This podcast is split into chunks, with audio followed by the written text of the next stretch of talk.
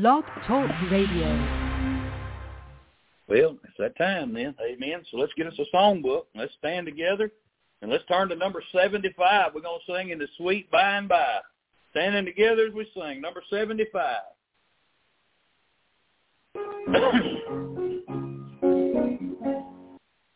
There's a land that is fairer than day, and by faith we can see it afar.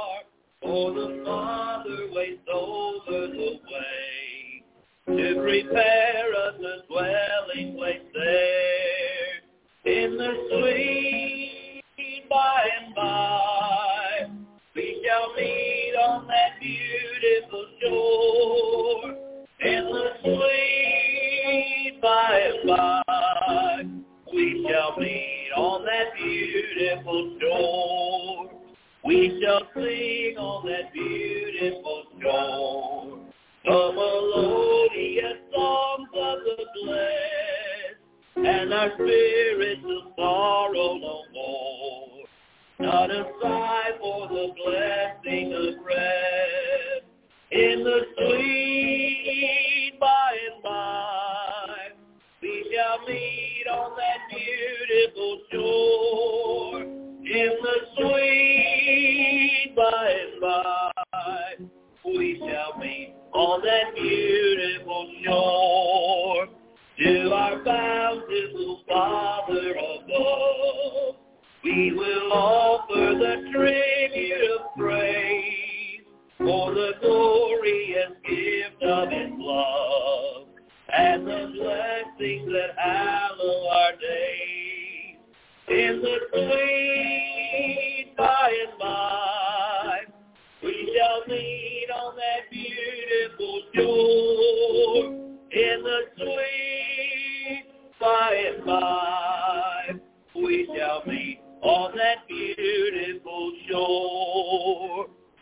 And that's the reality. Amen. We're going to meet on that beautiful shore. Amen. And like I said the other night, you know, I was telling y'all, Mama told me, asked me when we got to heaven, what how was she going to find me? That, that tickled me, Mama. I'm sorry. I'm not making fun of it. That tickled me. But and I want and I and it's a good question. It's a very good question. And and you know the the answer to it is it ain't gonna matter how soon you find me in heaven. Because in heaven we will know as we are known. And like I was telling her, you're gonna know everybody in heaven just as well uh, or better than you know me down here. So you're not gonna worry about finding me because you're gonna have so much fun talking to everybody else. If you don't bump into me for a thousand years, it ain't gonna bother you one bit because you'll have eternity there, and we'll be there together. Amen. So you'll have so much time running into people you ain't even talked to before that you that you know, even though you never met them before, and they some of them was born thousands of years before you were. So look at it that way. I the Bible said, "I have not seen or ear heard, neither hath entered into the hearts of man the things that God had prepared for them that love Him." And so you know, and again, Jesus said, "I'm going to prepare a place for you." So it's designed for the maximum uh, enjoyment. Hey, you know, I, I think about this sometimes. You know, we wonder how heaven's going to look. Well, how's it going to be? Well, you have this as a standard, okay? He made this earth and everything down here, and it only took him six days. And he's been gone for how long since he said he was going to prepare a place? It's been a while, hasn't it? So if he only took him six days to make all this down here, and he's been working on that place for us all this time, and I don't know that he's been working the entire time, but he said, I'm going to prepare a place. So if he worked on it, and he's still working on it, amen, hallelujah, what a place heaven must be. Amen. And it's made just for me and you, just as if we if we could tell him every desire in our heart, and he's made it wonderful for all of us. Amen. Praise God. And someday soon we're going. We're going to talk about it this morning. Amen. Looking forward to that as we finish up the 15th chapter of uh, First Corinthians, whole chapter on the resurrection. Amen. 50, 58 verses on the resurrection. Amen. We got the last nine this morning. All right. So I'm going to hurry up and quit talking because we got a lot of message to cover. So praise God. But prayer requests this morning. Do we have? Yes. Diana, Yes. um, she found out the other day that she's terminal. She has cancer. And I think it's even because remembering things. coming she can't even people. Yeah. So, um, Yes. Amen. We lift Diane and her family up in prayer as she gets ready to meet with the Lord in person. Somebody else this morning? Prayer requests. You know, we, we, we can pray about them or we can sit and talk about them. But we can't do nothing about it till we pray about it. Pray Dan and more he doing good this morning. Yes. And on the prayer too. All right. We'll lift both of them up in prayer this morning. Yes, Mary? Mary's got unspoken. Anybody else? All right. Unspoken. You got one? Pray for me a couple more hours. I'll drive to Georgia, Atlanta Georgia. Georgia? I will see my doctor. That's a long drive. I've been there. That's a long drive. We will be praying for you, brother. Pray you have a good trip and a good visit too. Amen. Anybody else? Yes, Miss Charlotte. Okay. All right. Anybody else? Okay. You know, and unspokens are fine because God knows what they are, and and we ain't got to know what they are. We just know you got a need, so we we're gonna yoke yoke in there with you. You got anything, sister? You need more? No, that's good to me. Okay. All right. Well, listen, y'all pray for us. Pray for my wife. Pray for my daughter. Both of them are sick. Got uh, Savannah's got snotty nose running, and she's not feeling good. And both Stephanie's ears are stopped completely up. She can't she can't hardly hear, and she's when your ears stopped up, you're miserable. So pray for her and uh, pray for me too. All right. All right. And pray for the message this morning. Pray God to speak to your heart today. Um, let's go to the Lord in prayer this morning. Let's ask God to meet with us. Robert, lead us in prayer. Well, every fall, Lord, once again, first, but first, first, Lord, Lord, for pray for the pray for all sisters, Lord. Lord, you put all the prayer requests, they will love to take Lord. Lord, Lord, we thank you for all the work, all the thanks. Amen. You can be seated.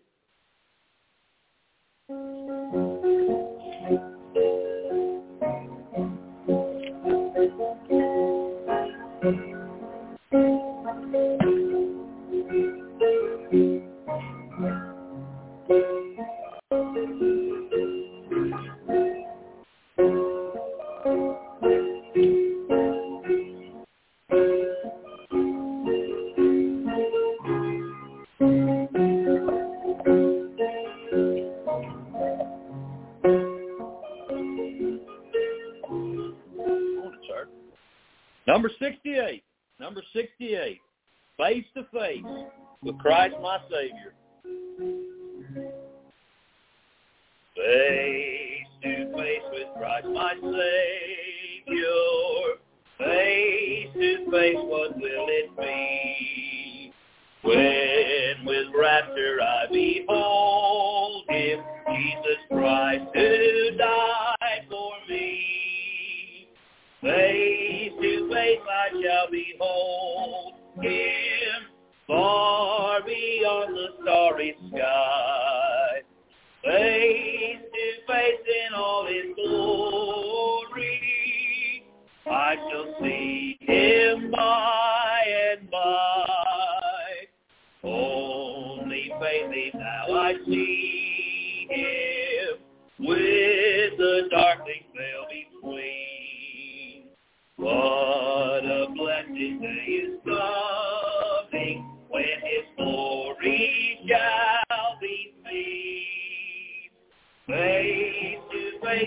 shall behold him far beyond the starry sky. Face to face in all his glory, I shall see him by and by. What rejoicing in his presence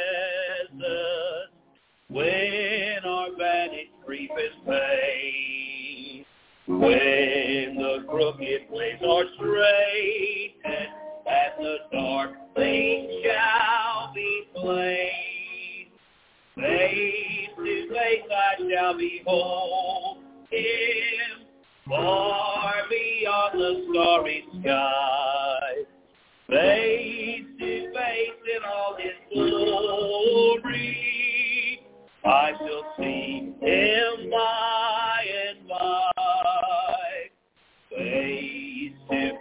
helpless for a moment, face to face to see and know, face to face with my Redeemer, Jesus Christ.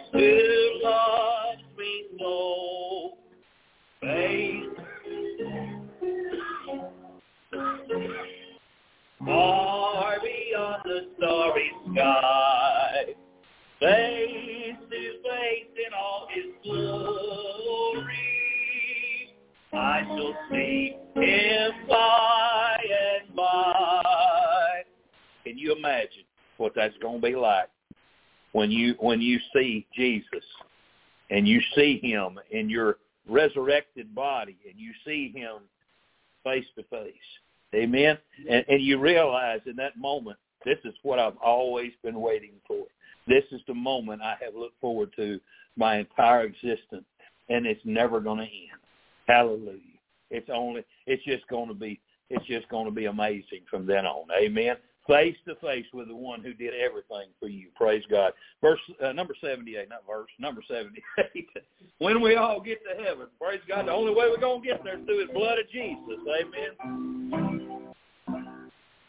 Sing the wondrous love of Jesus. Sing His mercy and His grace. In the mansion bright and blessed, He'll prepare for us a place. When we all get to heaven, what a day of rejoicing that will be. When we all see Jesus, we'll sing and shout the victory. While we walk the pilgrim pathway, clouds will overspread the sky. But when traveling days are over, not a shadow, not a sigh. When we all get to heaven, what a day of rejoicing that will be.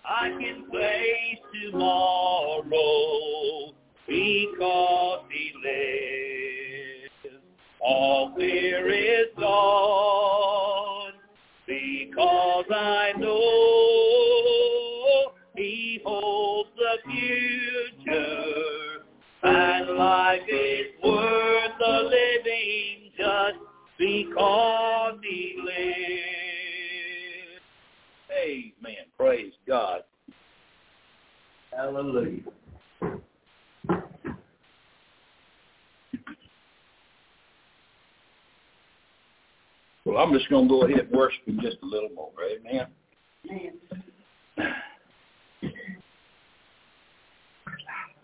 His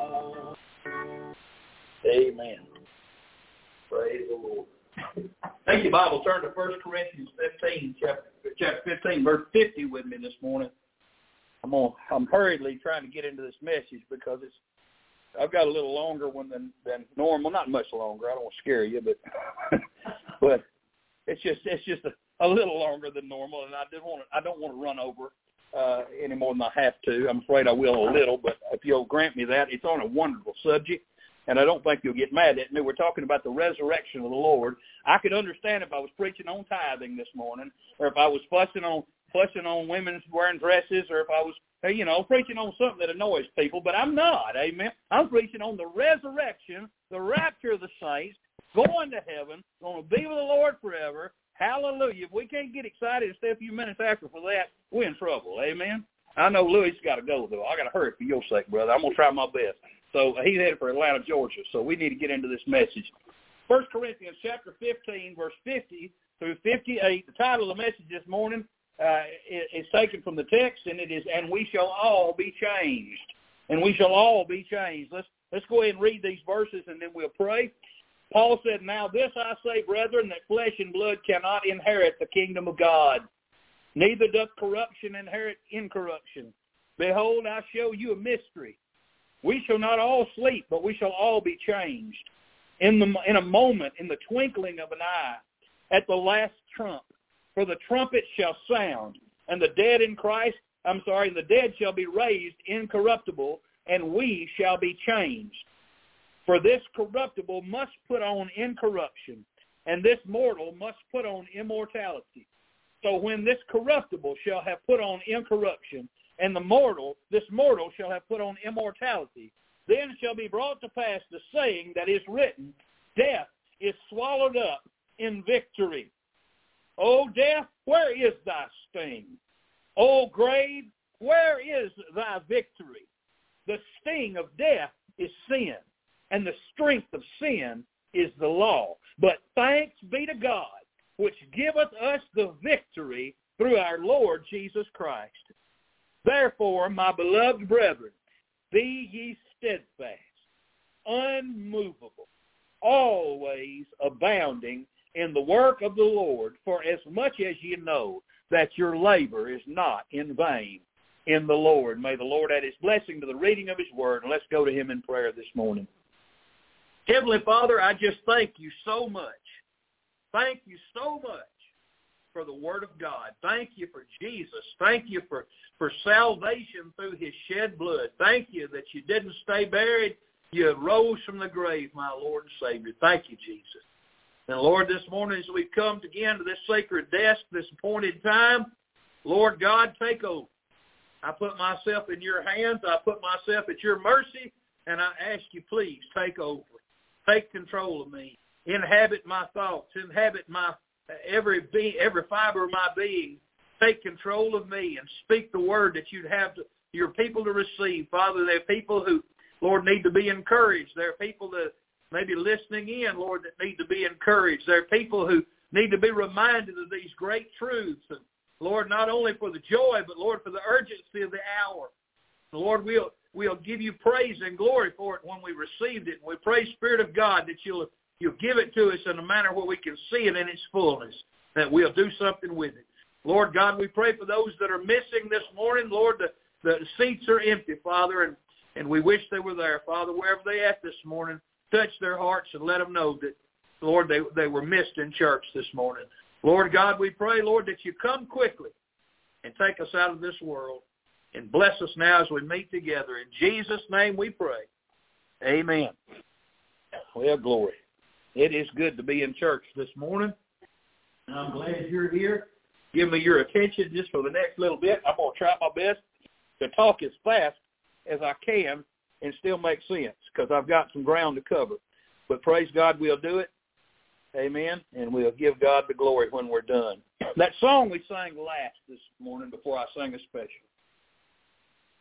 I want you to listen to the words of the chorus. And I want you to take it in and apply it to your own self.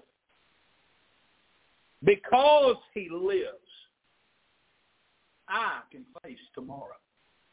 Because he lives, all fear is gone. Because I know he holds the future. And life is worth the living just because he lives. Amen? I, I don't worry about getting up and facing tomorrow. Why? You say, but the news says this and the news says that, and they're bombing Israel, and and and, World War Three is about to start, and and and what are we going to do? They're going to send the EMP, and we'll lose everything, and we won't be able to talk to nobody, and our cars won't work, and can't get to the grocery store, and I ain't planted a garden, and what are we going to do? Uh, a lot of people in that shape. A lot of people worried like that. Some people, some people are not. God's people are not freaking out. God's people shouldn't be panicking. If they are, they need to go back and read the Bible again and see what happens in the end because we win. We win. Hallelujah. because he lives, I can face tomorrow. Because he lives, all fear is gone. I, again, I said this the other night, but I quoted Dr. John R. Rice, in a story I heard where he was put a gun put in his chest on the street of Dallas, Texas, and the man was trying to rob him, and he looked at that man and he said, "Son, you can't rob, you can't You can't threaten me with heaven. And, and a Christian, that ought to be our mindset. That, listen, the worst thing you can do to me is send me to be with the Lord. And that ain't bad, amen. That's that's not a bad deal to get to be with. I know you eh, people would miss you here, but praise God, you'd be with Jesus. That's the worst thing they can do to you, amen. And because I know He holds the future, I don't know what the future holds, but I know Him who holds the future. And because I know that, then life is worth the living because what He has prepared for us like we said earlier, I have not seen nor ear heard, neither entered into the hearts of man the things that he has prepared for us.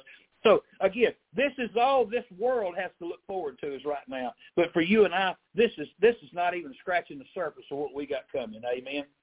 Uh, that's what Paul's trying to tell us in these verses.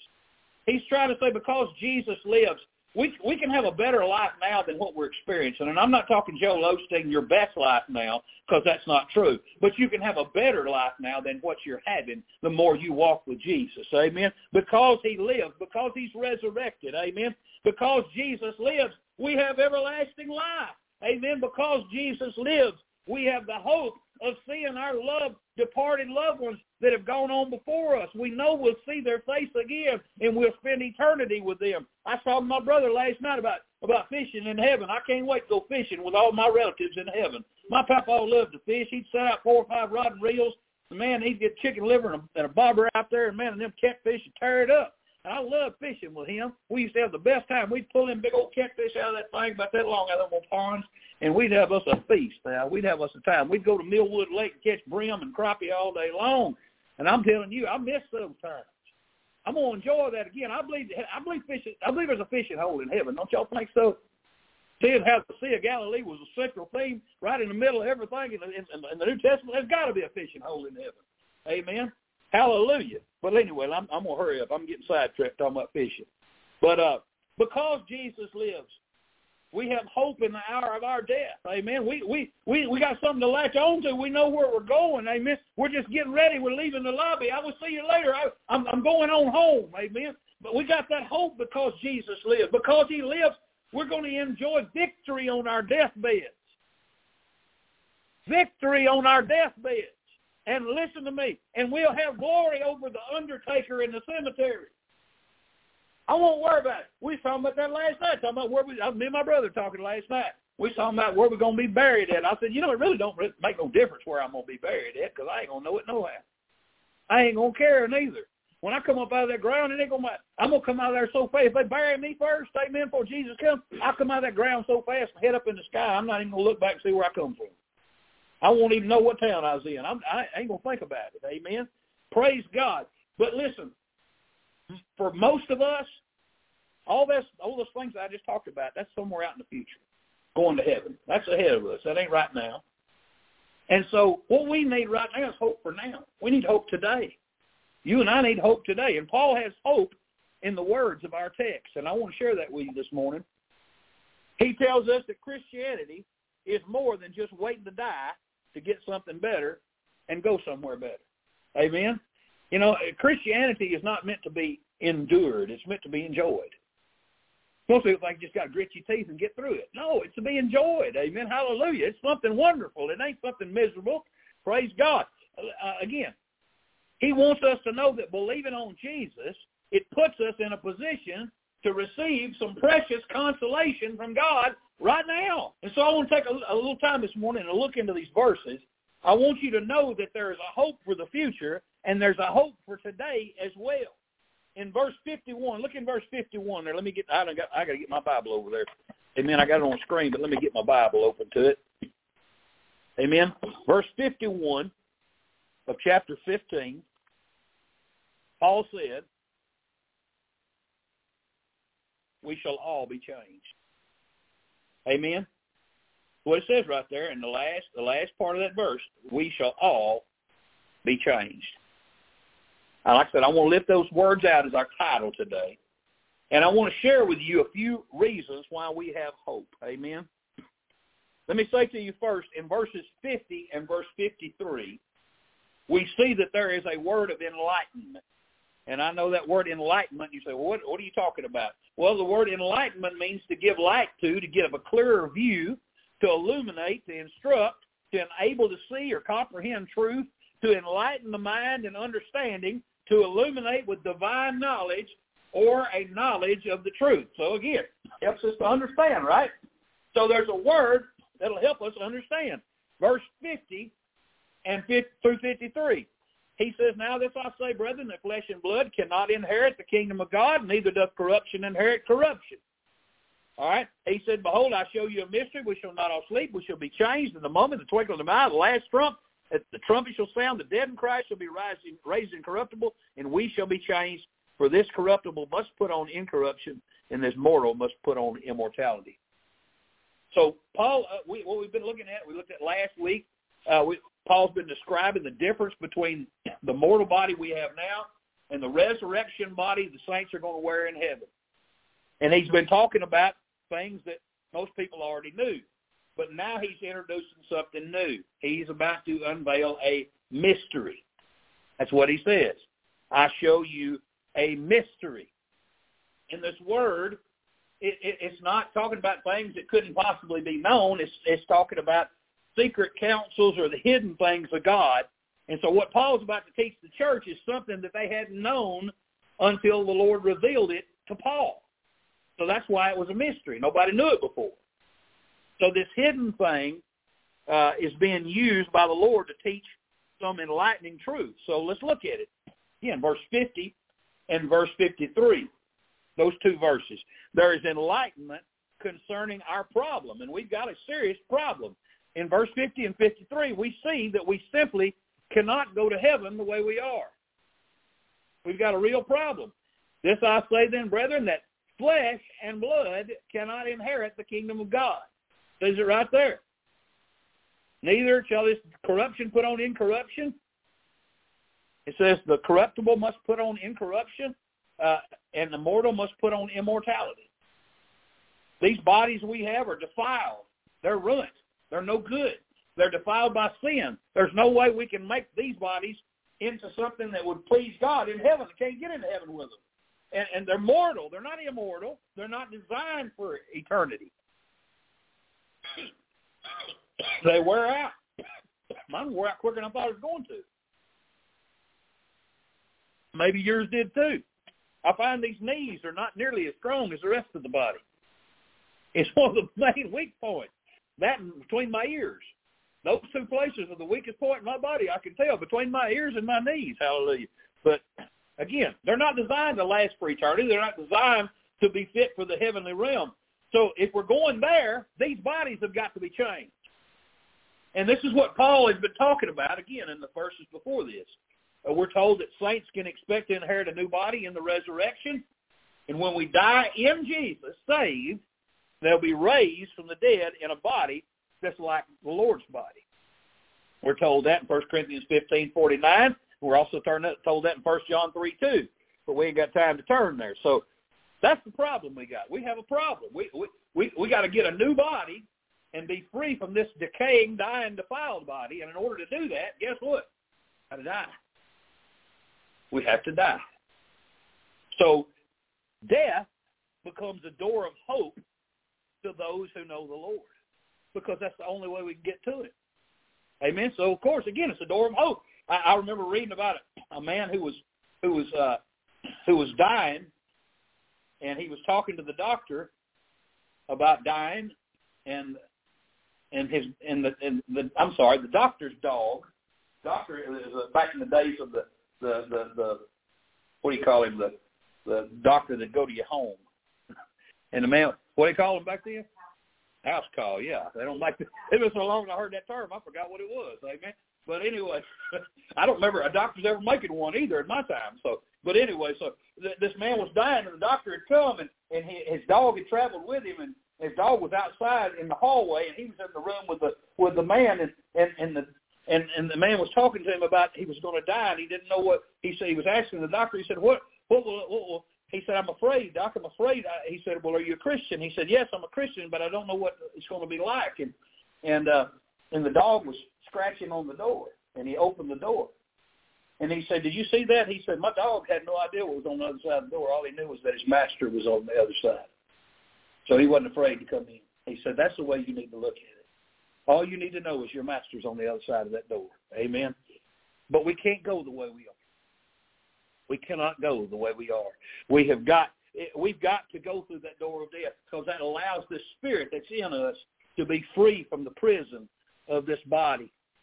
And and we wait for the day that this body's resurrected from the grave and changed into the image of the one like the one Jesus has. Amen. Because again, we can't go like we are. So we see that first of all, we got we we have enlightenment concerning the problem, so we've got to be changed. Well, all right. So then, the secondly, in verses 51 and 52, we see that there is enlightenment concerning the pro- the promise that God has made us. Verse 51 and 52, he said, Behold, I show you a mystery. We shall not all sleep, but we shall all be changed. In a moment, the twinkling of an eye, at the last trump, for the trumpet shall sound, the dead shall be raised incorruptible, and we shall be changed. So here's where the mystery comes in. Paul reveals the truth that some of the Lord's children are not going to have to pass through the door of death, but that they're going to be changed in a moment, in the twinkling of an eye. Paul is talking about the event that we know is the rapture of the church. And he goes into more detail, and, and we've, we've already studied this, but I'll read this just for the sake of everybody listening in.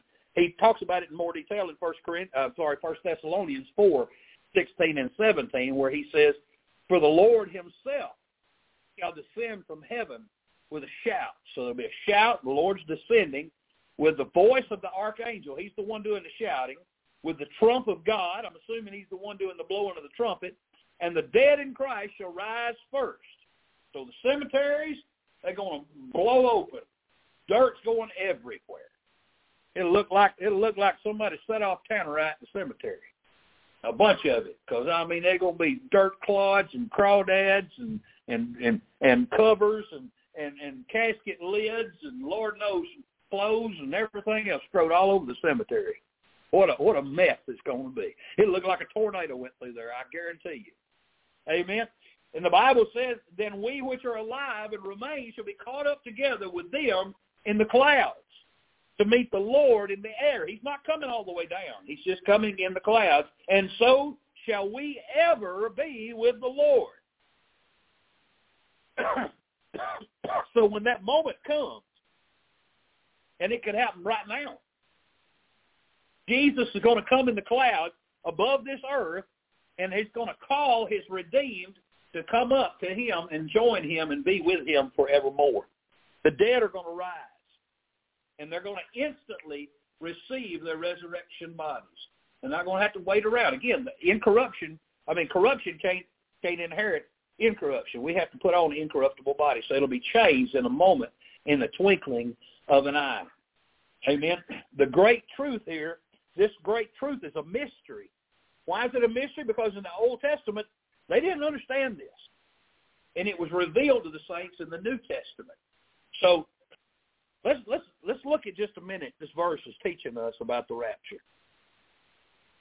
First of all, it'll be sudden. It'll be a sudden event. That word moment that reverse that refers to something that's indivisible. You can't divide it. It's speaking about the smallest amount of time imaginable. The word twinkling there, it's used to refer to the flap of a bird's wing or the buzz of a gnat or the twinkling of a star. Scientists, they have estimated that the blink of an eye takes about a 30th of a second. That's pretty quick. You can't measure that. You can't tell me how fast a 30th of a second is. Say, well, it's that quick. Well, it's, it's faster than that. Uh, again, you can't measure that now. In, in other words, when Jesus comes, he's just to come suddenly. And there ain't to be no, oh, here he comes. It's, he's already here. Before you can say it, before you can open your mouth, he's already here. And when he does, listen, he's to instantly raise the dead. And he's to instantly change the living. It ain't to be a graduated process. It's to be bang, bang, before you know it happened. It's done. And again, and it won't be a process. It's going to happen real fast before we ever knows it. Ha- before we ever know it happened, it'll happen that quick. Bang, bang. He'll come for his people, and he'll come unannounced. Amen. And and, and his people will be here one second, and the next second They're going to be gone. And it makes no difference whether they are dead and in the grave or whether they're walking down the street or whether they're riding in a car or whether they're on an airplane or whether they're laying in a bed or they're in the bathtub. It makes no difference where they're at. And I tell you something that I, I didn't put in this message, but I think I'll just I, I'll share this with you because it's kind of interesting. And uh, and you may agree with it, you may not, and if you don't, that's okay because we don't, we're not going to argue about something like this. But but verse fifty, I think it is, yeah, verse fifty. I had a, I heard a preacher when I studying on this about a week ago. I, I heard a preacher say this, and I thought hmm, I never thought of that. All right, it says, "Now this I say, brethren, that flesh and blood cannot inherit the kingdom of God." Flesh and blood. Bible tells us we'll have a body like the Lord's body, right? All right. He told his disciples when he appeared in, in the upper room after he had raised and raised the dead, he told them to touch his touch his body. Right? He said, he said, he said, I'm flesh and bones. Flesh and bones. He didn't say flesh and blood. He said, I'm flesh and bones. He had open wounds where they stabbed him with a sword. He had open wounds in his hand. Does that mean there was no blood in his body? I think so. He poured, blood was poured out. If he had, if his life was in his blood, uh, that blood refers to life on this earth. That's that's that's that's where our life, the life is in the blood. The Bible tells us. So when we get to heaven, our life is from Him. It's not from blood. So what this preacher was saying, he said, I, he said a lot of people picture, and, and again, he may be right, he may be wrong, but he said a lot of people picture when everybody's gone. You're sitting here, sitting there in that chair right there, they picture poof, one minute there'll just be a blouse, skirt, and a pair of shoes sitting there, and a Bible laying on top of it. But he said, I think it's more than that. He said, I think there'll be a pool of blood in there. He said, because his blood ain't going to heaven. But the body will be changed. Now, I don't know. And you say, are you right? You sure about that? I don't know. But, boy, what a mess left behind for the devil to try to clean up his blood, everybody's blood left behind. Can you imagine having to clean up all the bloody clothes everywhere? Can you imagine being in a football stadium and all of a sudden, immediately, there's clothes and blood running all, uh, blood running down the steps and everywhere else? Can you imagine? I don't know, but that's something to think on. Amen. But let's keep going. I just thought I'd throw that in there to give you something to chew on later. But anyway, uh, I said it'll be a it'll be a sudden event, but it'll be a selective event. Notice in the in, in the word. Let's see what verse was that. Verse fifty, fifty-one. I think what we're looking at there. Uh, let's see. I said it'd be a selective event. Well, you got to notice the words "we" and all. All right? In a moment, in the twinkling of an eye, the last trump of the trumpet shall sound, and the dead shall be raised incorruptible, and we shall be changed. Amen? There's a we involved there. Amen? We, verse 51, we shall not all sleep, but we shall, notice the word all, be changed. Well, who is the we and who is the all? Well, it's in verse 50. It says flesh and blood cannot enter the kingdom of God, neither doth corruption inherit incorruption. No, it's those of us which have been changed. Amen. That's the we and the all. That's the saved. Amen. Paul is talking about the brethren.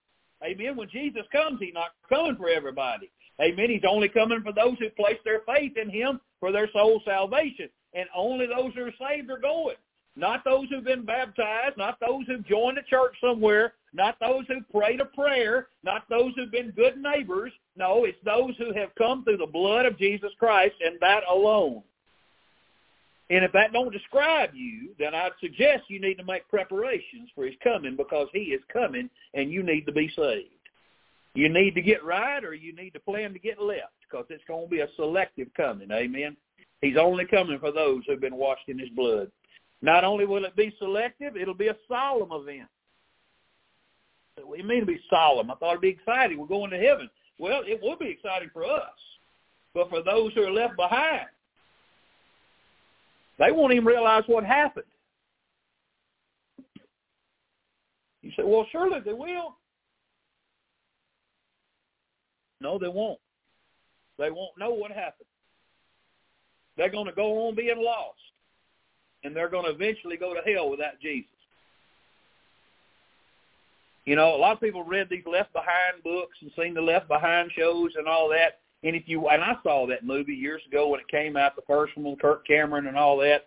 Uh, you know, and if you watch and I had a problem with it when I watched it because if you watch that, you're, you're led to believe that that it, you can reject Jesus now, but after the after the rapture, you still have a chance to get saved. But that is not true. Amen. That ain't what the Bible teaches. You say, well, I've heard this and I've heard that, and so and so taught that, and it don't matter what they taught. But what matters is what the Bible says. And the Bible teaches in Second Thessalonians two, eleven and twelve. The Bible says, "For this cause God shall send them strong delusion, that they should believe a lie, that they might all be damned who believed not the truth, but had pleasure in unrighteousness. This is referring to after the Lord takes his church out, those who are left behind who did not believe the truth. They were exposed to truth. They heard the truth, but they didn't believe the truth. They said, no, no, not now. I get saved later on when I get have all my fun, when I've done what I want to do. I'll worry about dying before I die, and, and, and it'll be too late. It'll be too late because God says he will send God will send them a strong delusion. God God can withdraw a man's ability to choose if he wants to. Because he's God. God gives us he makes us a free moral agent. But there's a point when God says if you don't want to choose me, then I'll just cut off your ability to choose altogether. And you'll believe a lie. That they might be damned. So there'll there'll be a whole lot of people saved after the rapture, but all those people that are saved after the rapture are only going to be those who've never heard the gospel before. And everybody in here this morning, if there's somebody here ain't saved, you don't qualify because you've already heard it. And everybody listening to me on here this morning, it's too late for you because you've done heard it. I already said it's only by the blood of Jesus Christ you're going to heaven. You've heard the gospel. If you don't accept it, it's going to be on you. It, you, you know, I become your worst enemy uh, because you got you got to trust Him before the rapture. You can't do it afterwards. If you're left, you're going to go through the great tribulation. You're going to experience hell on earth, and then you're going to die and go to hell for all eternity. And it don't give me no joy to tell anybody that, but it's the absolute truth, and I have to tell the truth whether it makes anybody happy or sad. And if you've never trusted Jesus, you need to do that today so you can be ready when he comes back. Because listen, you don't want you don't want to be left behind. It's going to be a solemn time for a lot of people. It'll be a sad event too. So why would it be a sad event? Well, it's going to be it's going to be sad because families are going to be broken forever on that day. Forever. You know, again, if if if if mom is raptured out and dad's behind, he ain't never gonna see mom again. Ever. She ain't never going. Well, I take that back. She will see him again when she's standing on one side and he's on the other side and he's cast into the lake of fire. Just see him there. That's when God will wipe away all the tears from our eyes after that's over with. but it's going to be terrible. Parents and children, they'll be parted forever, never ever reunited again. Friends, they'll spend eternity apart from one another. And the saddest part of all of it is that it didn't have to end that way. It don't have to end that way. Those that are lost today can be saved. If you've got people in your family that are lost, you can witness to them today. If you've got people uh, in your that are friends of yours, you can share Jesus with them today. You don't have to let them die and go to hell. Yes, you can't make them get saved, but you can certainly show them that you love them and passionately share with them their need for Jesus, and you don't want them to spend eternity in, in hell. You can share that with them. And listen to me, if, if they get angry with you about that, I would rather risk them being angry with me about that than risk them going into hell. Amen. And you can't push them no further. You say, I don't want to push them further. Oh, there's no hell number two, my friend. They're already on their way to hell. You can't push them further than that. I said it'll be a sad event. It'll also be a satisfying event. Hallelujah. It'll be a satisfying. Amen. Paul said the dead shall be raised incorruptible and we shall be changed. The dead shall be raised incorruptible. I mean, they were right. But now they're incorruptible. They're perfect. What a deal. Amen. Think about that. You and I, one moment, one moment, we're living in these old depraved uh, bodies that, that hurt and, and, and, and stink if you don't wash them. And, and, and, and just, they don't look no prettier as days go by. I mean, we're looking at them going, hey, this thing's getting out on me, and suddenly, brand new one. More beautiful than this one ever thought about being. Amen? Now, like I was telling my brother last night, I wonder if if a butterfly, if a monarch butterfly has ever floated over a caterpillar and went, man, I miss being like that.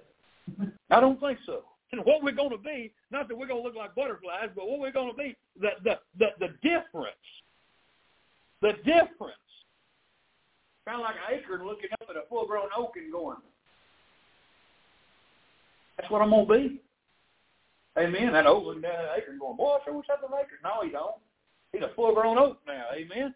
And I promise you, what you're going to be is going to be so much greater than you ever thought about down here. You won't miss none of this. I know I've thought about that a lot. Boy, I'm, there's a lot of things I'm going to miss. No, you won't. Because you don't know how good it's going to be where you're going. Amen? Think about this. Cancer, heart disease, old age, Alzheimer's, all those diseases have been claiming our loved ones. They're going to be gone. Never see them, hear, them, hear from them again. Amen? God said there's coming a day when those who died in faith shall be raised incorruptible. That's without the taint of sin. Hallelujah. They may have died with cancer, but they'll be raised in a body that's cancer-proof. Hallelujah. Listen, they may have died in old age, but they'll get up in a body that can't age no more. Hallelujah. They may have died of a heart attack, but they'll rise with a body that is disease and death proof. That ought to make a backslid Baptist run the aisle. Amen. Slobber slinging, having a Holy Ghost fit. Amen. Realizing that what we're going toward is so much greater than anything we can comprehend of. Listen, you say, but my loved ones are all gone. No, they're not gone. You say, we lost mama. You didn't lose her you saved. Yeah, we lost mama last year. Was she saved? You know right where she's at. You didn't lose nothing. Amen. we don't lose nothing. We gain. Hallelujah. Listen, Jesus is going to bring your loved ones back with him. He's going to glorify their bodies, and you're going to see them again. Hallelujah. We're going to see them again. Paul said we shall be changed. That word change, it means to cause one thing to cease and another to take its place. And this old life and this old body is going to be changed instantly. One minute we're going to be here. Next minute we're going to be there. One minute we're going to be in these vile, sinful bodies that are dying, and next minute we're going to be exactly like Jesus Christ. Amen. Verse three, I'm sorry, verse 53 says that we are going to put on a new body and a new life. We're going to put it on. Amen. The words put on, like I said down this morning, and I put on my boots. Amen. We're going to put on a new body. Hallelujah. It'll be perfect. It'll be like the one Jesus had. Amen. They listen. They and and I, and I was talking about this with, with my brother too. You know, whenever he put it, whenever he put it on, when we put it, when Jesus had on his new body, after he was resurrected, he was raised in. He, listen, and, when, and he come out of that grave, amen, he had on his heavenly body. Okay? The same one he walked through the wall and came into the room with. All right? And when Mary and Martha and, and the other woman, they, they seen her, him in the garden, they supposed he had been in the garden. But they heard his voice, and they immediately knew it was him. I was again. I was talking to my brother, and uh, we were talking about this, and I said, "Do you remember when I dressed up as the devil in Paris?" Now, some of y'all don't know what I'm talking about. They were voting alcohol in Paris, and I went around and I couldn't find, I couldn't get a handful of Baptist preachers to even stand up against it. And the Lord just laid on my heart, dress up like the devil and see if you can shame everybody.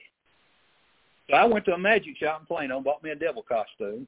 And I came, I had a pitchfork and had a cape and the whole nine yards, had big old ugly mask on, had black makeup around my eyes. You couldn't, you could look at that that person and say, you couldn't tell that was me.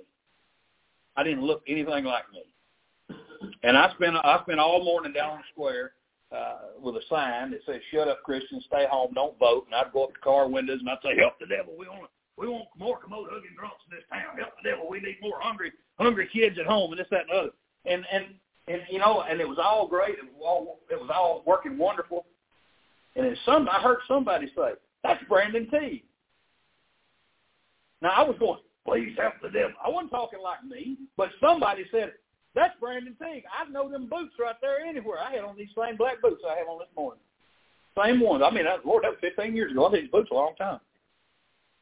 but somebody said, that's Brandon Teague. I know his voice. I, I know him anywhere. Now, I didn't look like me, but they knew it was me.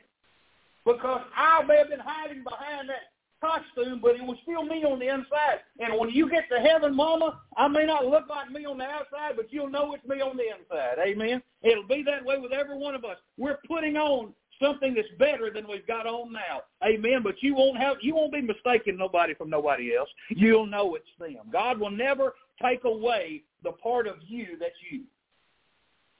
You hear me? God is never going to remove the part of you that makes you you. Your soul will live forever. You will have the same soul in heaven that you have here. You just won't have any sin associated with it. Amen.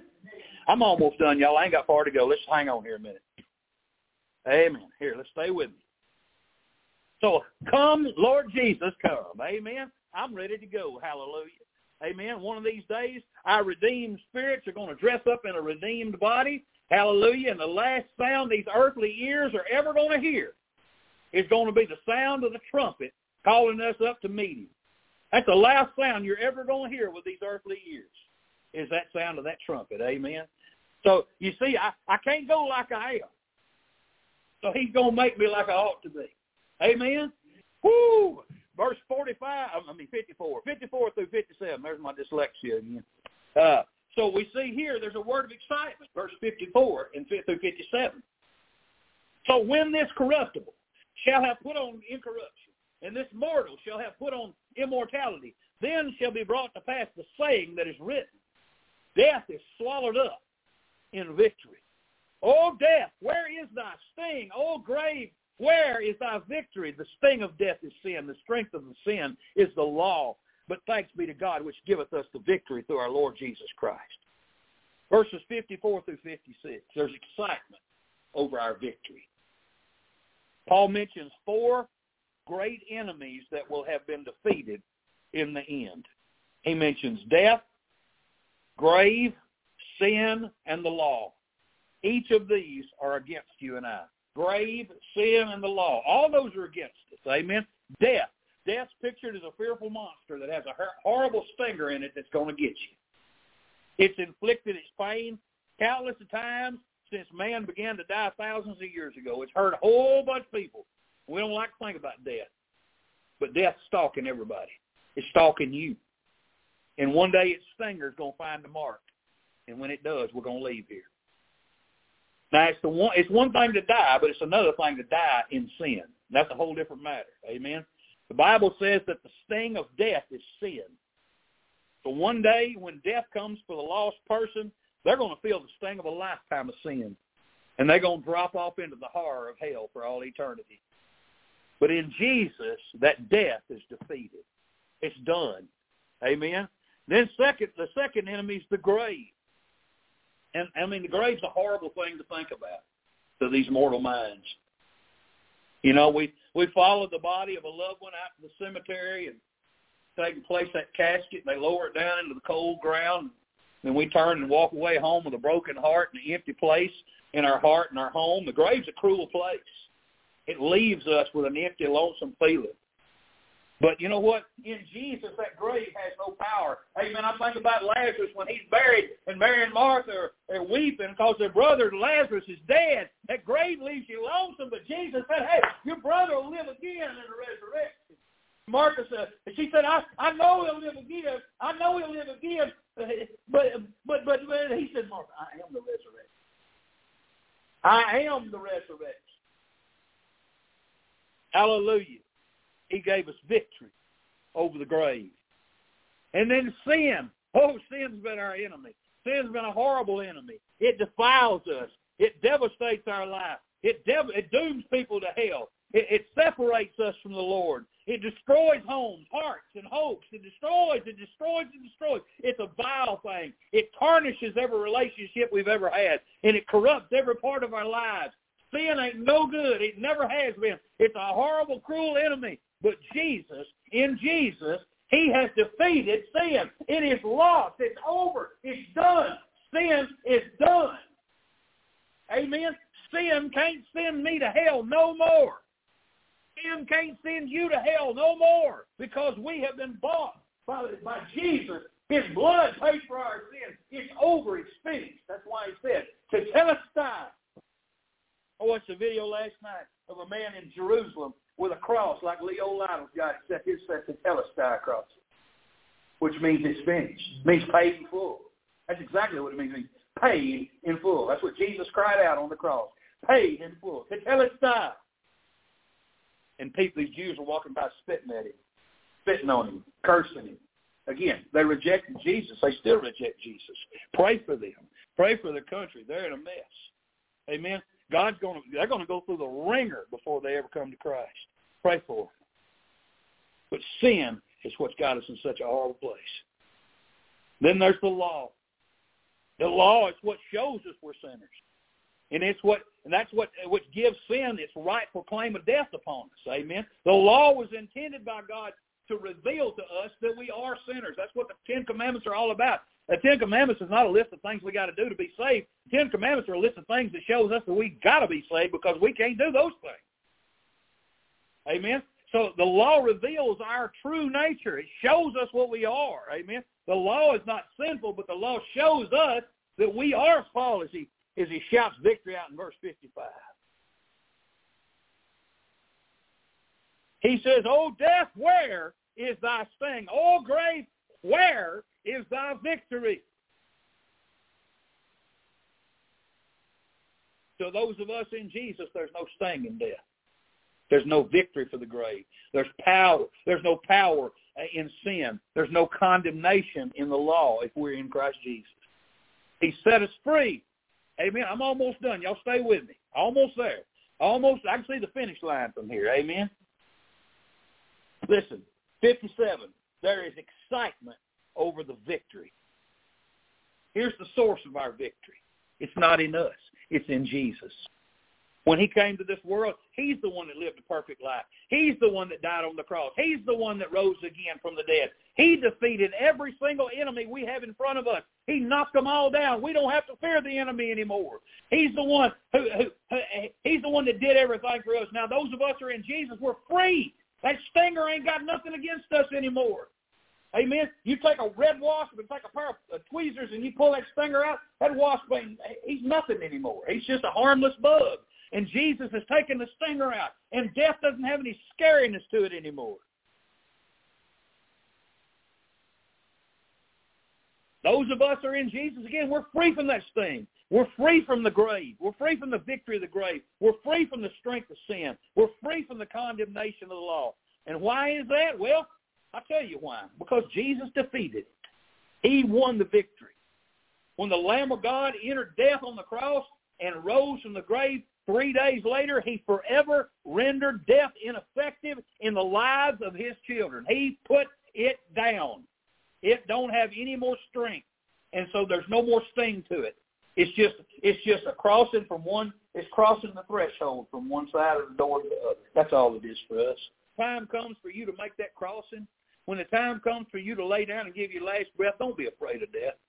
Don't be afraid to die. Amen. There's no fear in it. Don't listen to the lies of the devil because he'll be the one that puts any fear in your heart because God has not given us a spirit of fear, but of power and of love and of a sound mind. And we can rest in the promise that the Lord has made to us. He has stripped the devil and the grave of its power. You understand that? He, the Lord, when he died, when he was buried and he rose from the grave, oh, the devil couldn't stand it the morning that Jesus got up. The devil was shaking in his boots because he lost, and he knew he lost. God had rendered him ineffective to all those who would believe. That's shouting ground right there. We are victors, amen. God has given us the victory over sin, hallelujah, over death and the grave. And not only that, the law which we couldn't keep, Jesus fulfilled it for us. So that we, because we couldn't, amen, he came and he, he perfectly kept it. Ain't nobody in the universe from heaven above to hell beneath pointed one accusing finger at the Lord Jesus Christ because he never, ever sinned. He fulfilled the law and now for Christ is the end of the law for righteousness to everyone that believeth, Romans 10.4 says.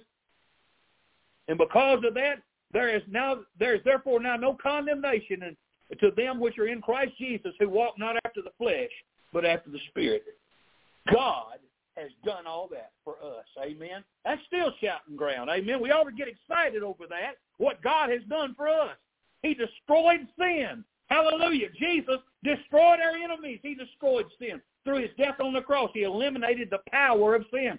Sin can't touch us anymore. We're around it. We're in the presence of it, but we don't have, it doesn't have power over you and I, my friends. He delivered all those who received him from the from sin's power and set them free. Romans six fourteen tells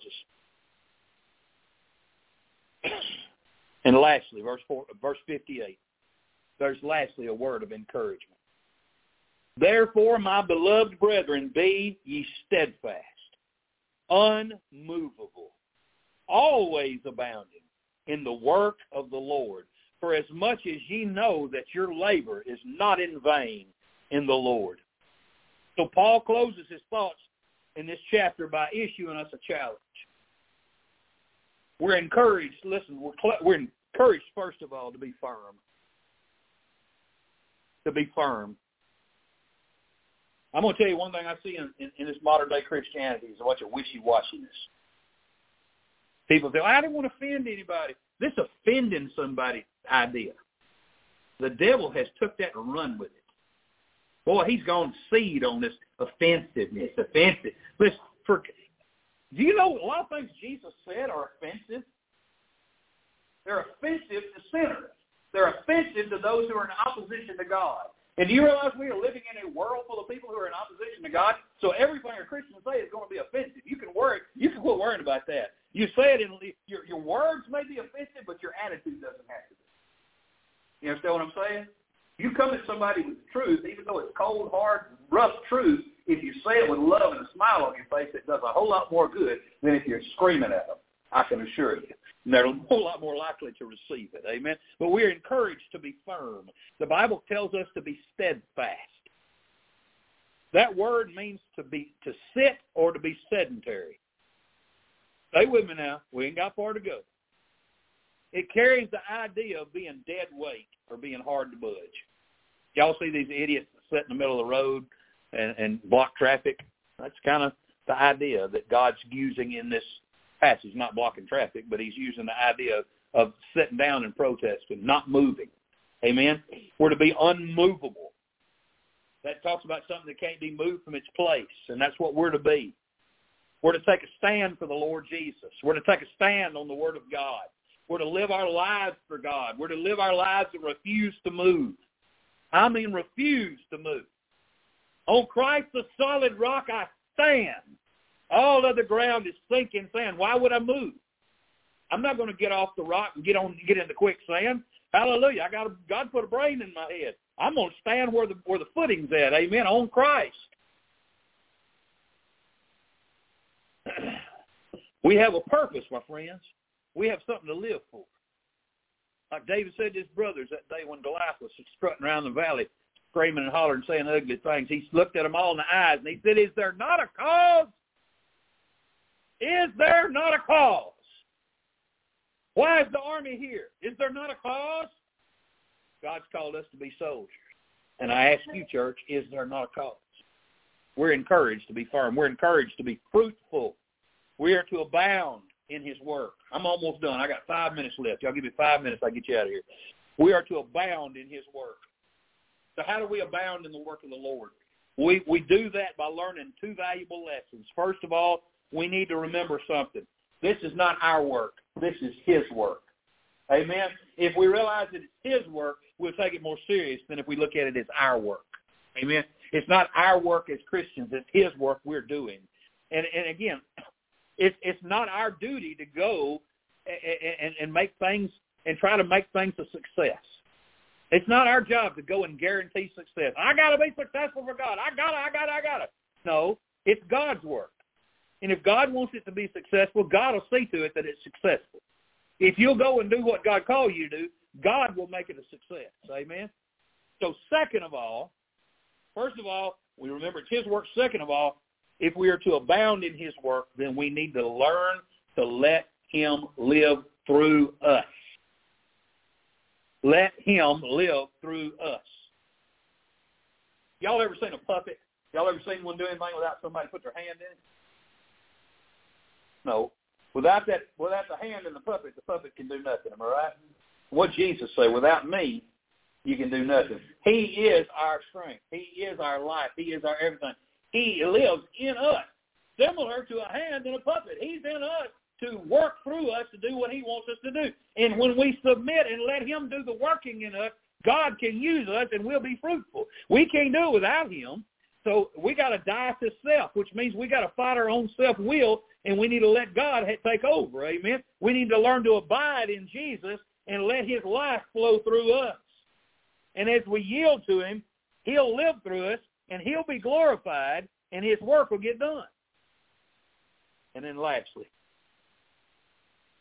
lastly, we are encouraged to be faithful. Firm, fruitful, and faithful. Faithful. Paul's saying that a life lived for Jesus is a life worth living. Ain't nobody lived for God and got ready to die and say, boy, I wasted my life. Nobody comes to the end and says that. They thank God they live, they live for him. Amen. My friend, Brother Richard Miller, he said, I served God for 75 years and I ain't never, I ain't never regretted a minute of it. And I, and I, and I thank God for people like that. Amen. Not ashamed of his service to the Lord. You shouldn't be. Amen. You ought to look back and thank God for every chance you had to serve God. But praise God, in the end, your faith in Christ is going to be vindicated. Maybe nobody thought it was worth anything down here. Your faith will be validated when you stand before the Lord Jesus. It ain't going to make no difference in that day what anybody thought. Amen. What's going to matter is what you believe and what you, and who you trusted in. There's going to be a resurrection day. There's going to be a reunion day. And there's going to be a reward day. Amen. And they're all going to come to all of God's people. Amen. Stay true to it. Stay true. We ain't got far to go. I mean, I, you can almost see the finish line from here. So let's be faithful. This life will pay off now if we serve him, and it sure will pay a big dividend if we faith, if we're faithful to the end. And you know, you might even say that, that the Christian's retirement package is out of this world. It really is. Amen. everything we got coming to us is out of this world we go get it. Amen. We're going to go to see it. Amen. Praise God. I got uh, last last three questions today. Amen. Actually, four. Are you saved? That's all that matters. Are you saved? Are you saved? I say that not necessarily just to you in here, but to these people that are listening, because I got to ask them too. Are you saved? That's that's all that really matters, because that, that's the difference between heaven and hell. And the second, if you're not, you ought to come to him today because he'll save you right now. All the person has got to do is come to him in faith, believing in his finished work, believing that he did it for them, believing that he has the power to save, trusting what he's done, and they, that, he'll save them like that. He'll save them just as quick as he'll take you out of this world. The second question is if you followed the Lord in believer's baptism. After you've been saved, you need to get baptized. You need to you need to be obedient, follow the Lord. And the third member is this: Are you? A third question is this: Are you a member of the Lord's church? And if not, you ought to be. And the fourth one is this. Are you cold, numb, and wayward from God? It happens. We can get distant, not even realize it. So we look up one day and go, man, I'm not I'm not close to God as I used to be. What happened? We find ourselves there just out of the blue. I don't know how I drifted. I don't understand how I drifted from where I used to be. I used to have so much more joy in my heart when I thought about going to church. I used to have so much more joy when I read the Bible. I used to have so much more desire for prayer time. I used to be more more generous with my time with others. I used to want to want to make sure others were okay and check on them. I used to care about other people more than I do now. What's if any of those things have decreased, you need to understand your backslide. Any of it. And I urge you this morning, in in light of the fact that God's alarm clock's going off over there in the Middle East, real loud and real hard right now. When when Israel something starts happening to Israel, you can be sure God's doing something. Now we can tell something's going on. We can tell we're getting near. If you ain't close to God right now, this would be a mighty good time to say, Lord, I sure need to come back to you. I need to get back close to you. That's my prayer this morning. If you're not where you ought to be, take this invitation. Talk to God. Make some do some business with him. Get forgiveness, get things straight, and let's get ready for his coming. Amen? Because he's coming, and it's going to happen soon. Let's stand together. We're going to sing a song of invitation this morning. And as we do, I urge you, the Lord's dealing with your heart. You need to come to the altar and pray. Come to the altar and pray. If you're not able to get down on your knees, I understand that. You can sit right where you're at, sit down in your chair and pray. Um, but but do business with God. They they they they never an excuse good enough to not do business with God. If you just got to stand where you are and do it, it doesn't matter. Let's just make sure that we let God have His way with us. We're going to sing 162 in just a moment. Let's go to the Lord in prayer and let's ask God to, bless the invitation. Father, I just I love you so much. I thank you for your word. Thank you for the fact that Lord, you haven't left us, Lord. You, you, you're coming for us. Father, I, I'm thankful, these truths. These truths are real and they're, very true. And Lord, we ought to apply them to our life today. And Lord, we need to be looking up. We need to be looking expect. Please, Lord, work in this invitation. In Jesus' name I pray. Amen. 162. I far away from God.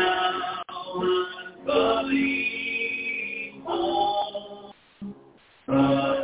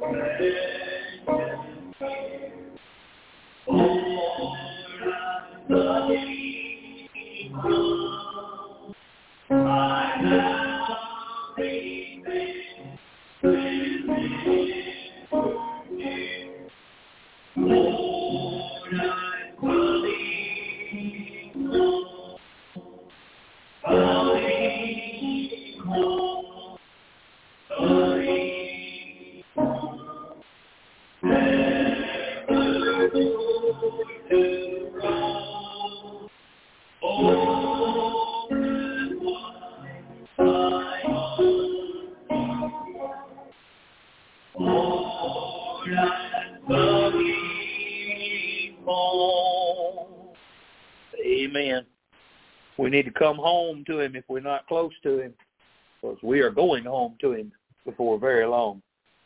Amen. We be remember remember to be in prayer for all the prayer requests that were mentioned today.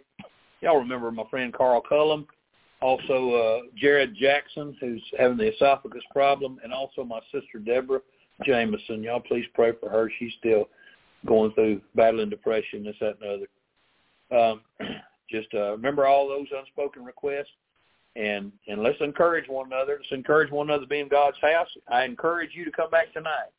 Amen. Sunday night church is just as good as Sunday morning church.